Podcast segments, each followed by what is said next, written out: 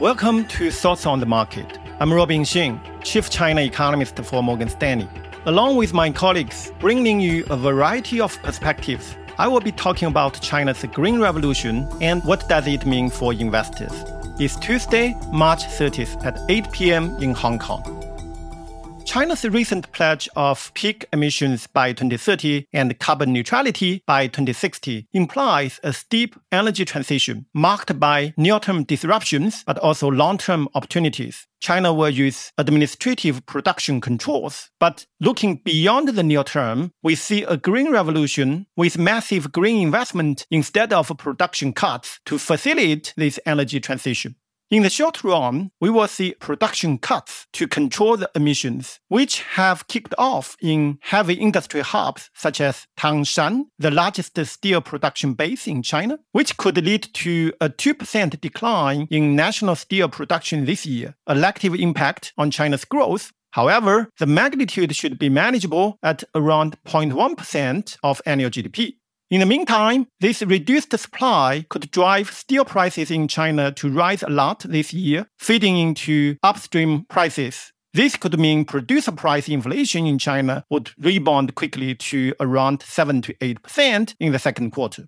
But looking beyond the near term, we see an all-round and coordinated efforts on green revolution in coming decade, with China leaning on massive green investment rather than production cuts to facilitate this energy transition. So the first leg of this green investment will be electrifying everything namely to use electricity as the main energy source for the entire economy, from transportation to residential buildings, from industries to consumers. So China targets an electrification ratio of 35% by 2030 and 60% by 2055 from 26% right now.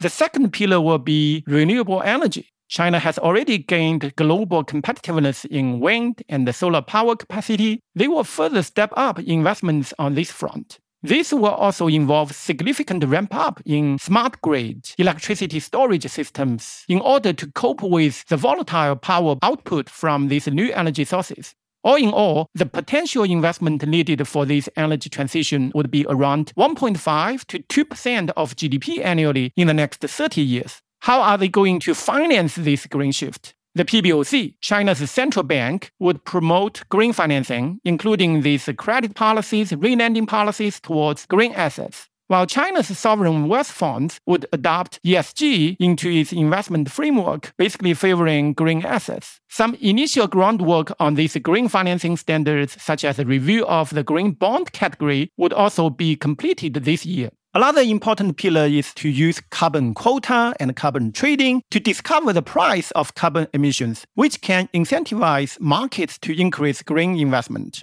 And finally, China is also working with the US and Europe on these green investment standards and financing, leading a coordinated global efforts on the climate change. In short, investment, not divestment, is China's path forward to green revolution, focusing on a full-blown electrification process with rebuilt power network based on new energy, smart grid, and electricity storage. And in that process, we think the tech progress, the carbon pricing, and green financing will be the key enablers. Thanks for listening. If you enjoy the show, please leave us a review on Apple Podcasts and share thoughts on the market with a friend or colleague today. The preceding content is informational only and based on information available when created. It is not an offer or a solicitation, nor is it tax or legal advice. It does not consider your financial circumstances and objectives and may not be suitable for you.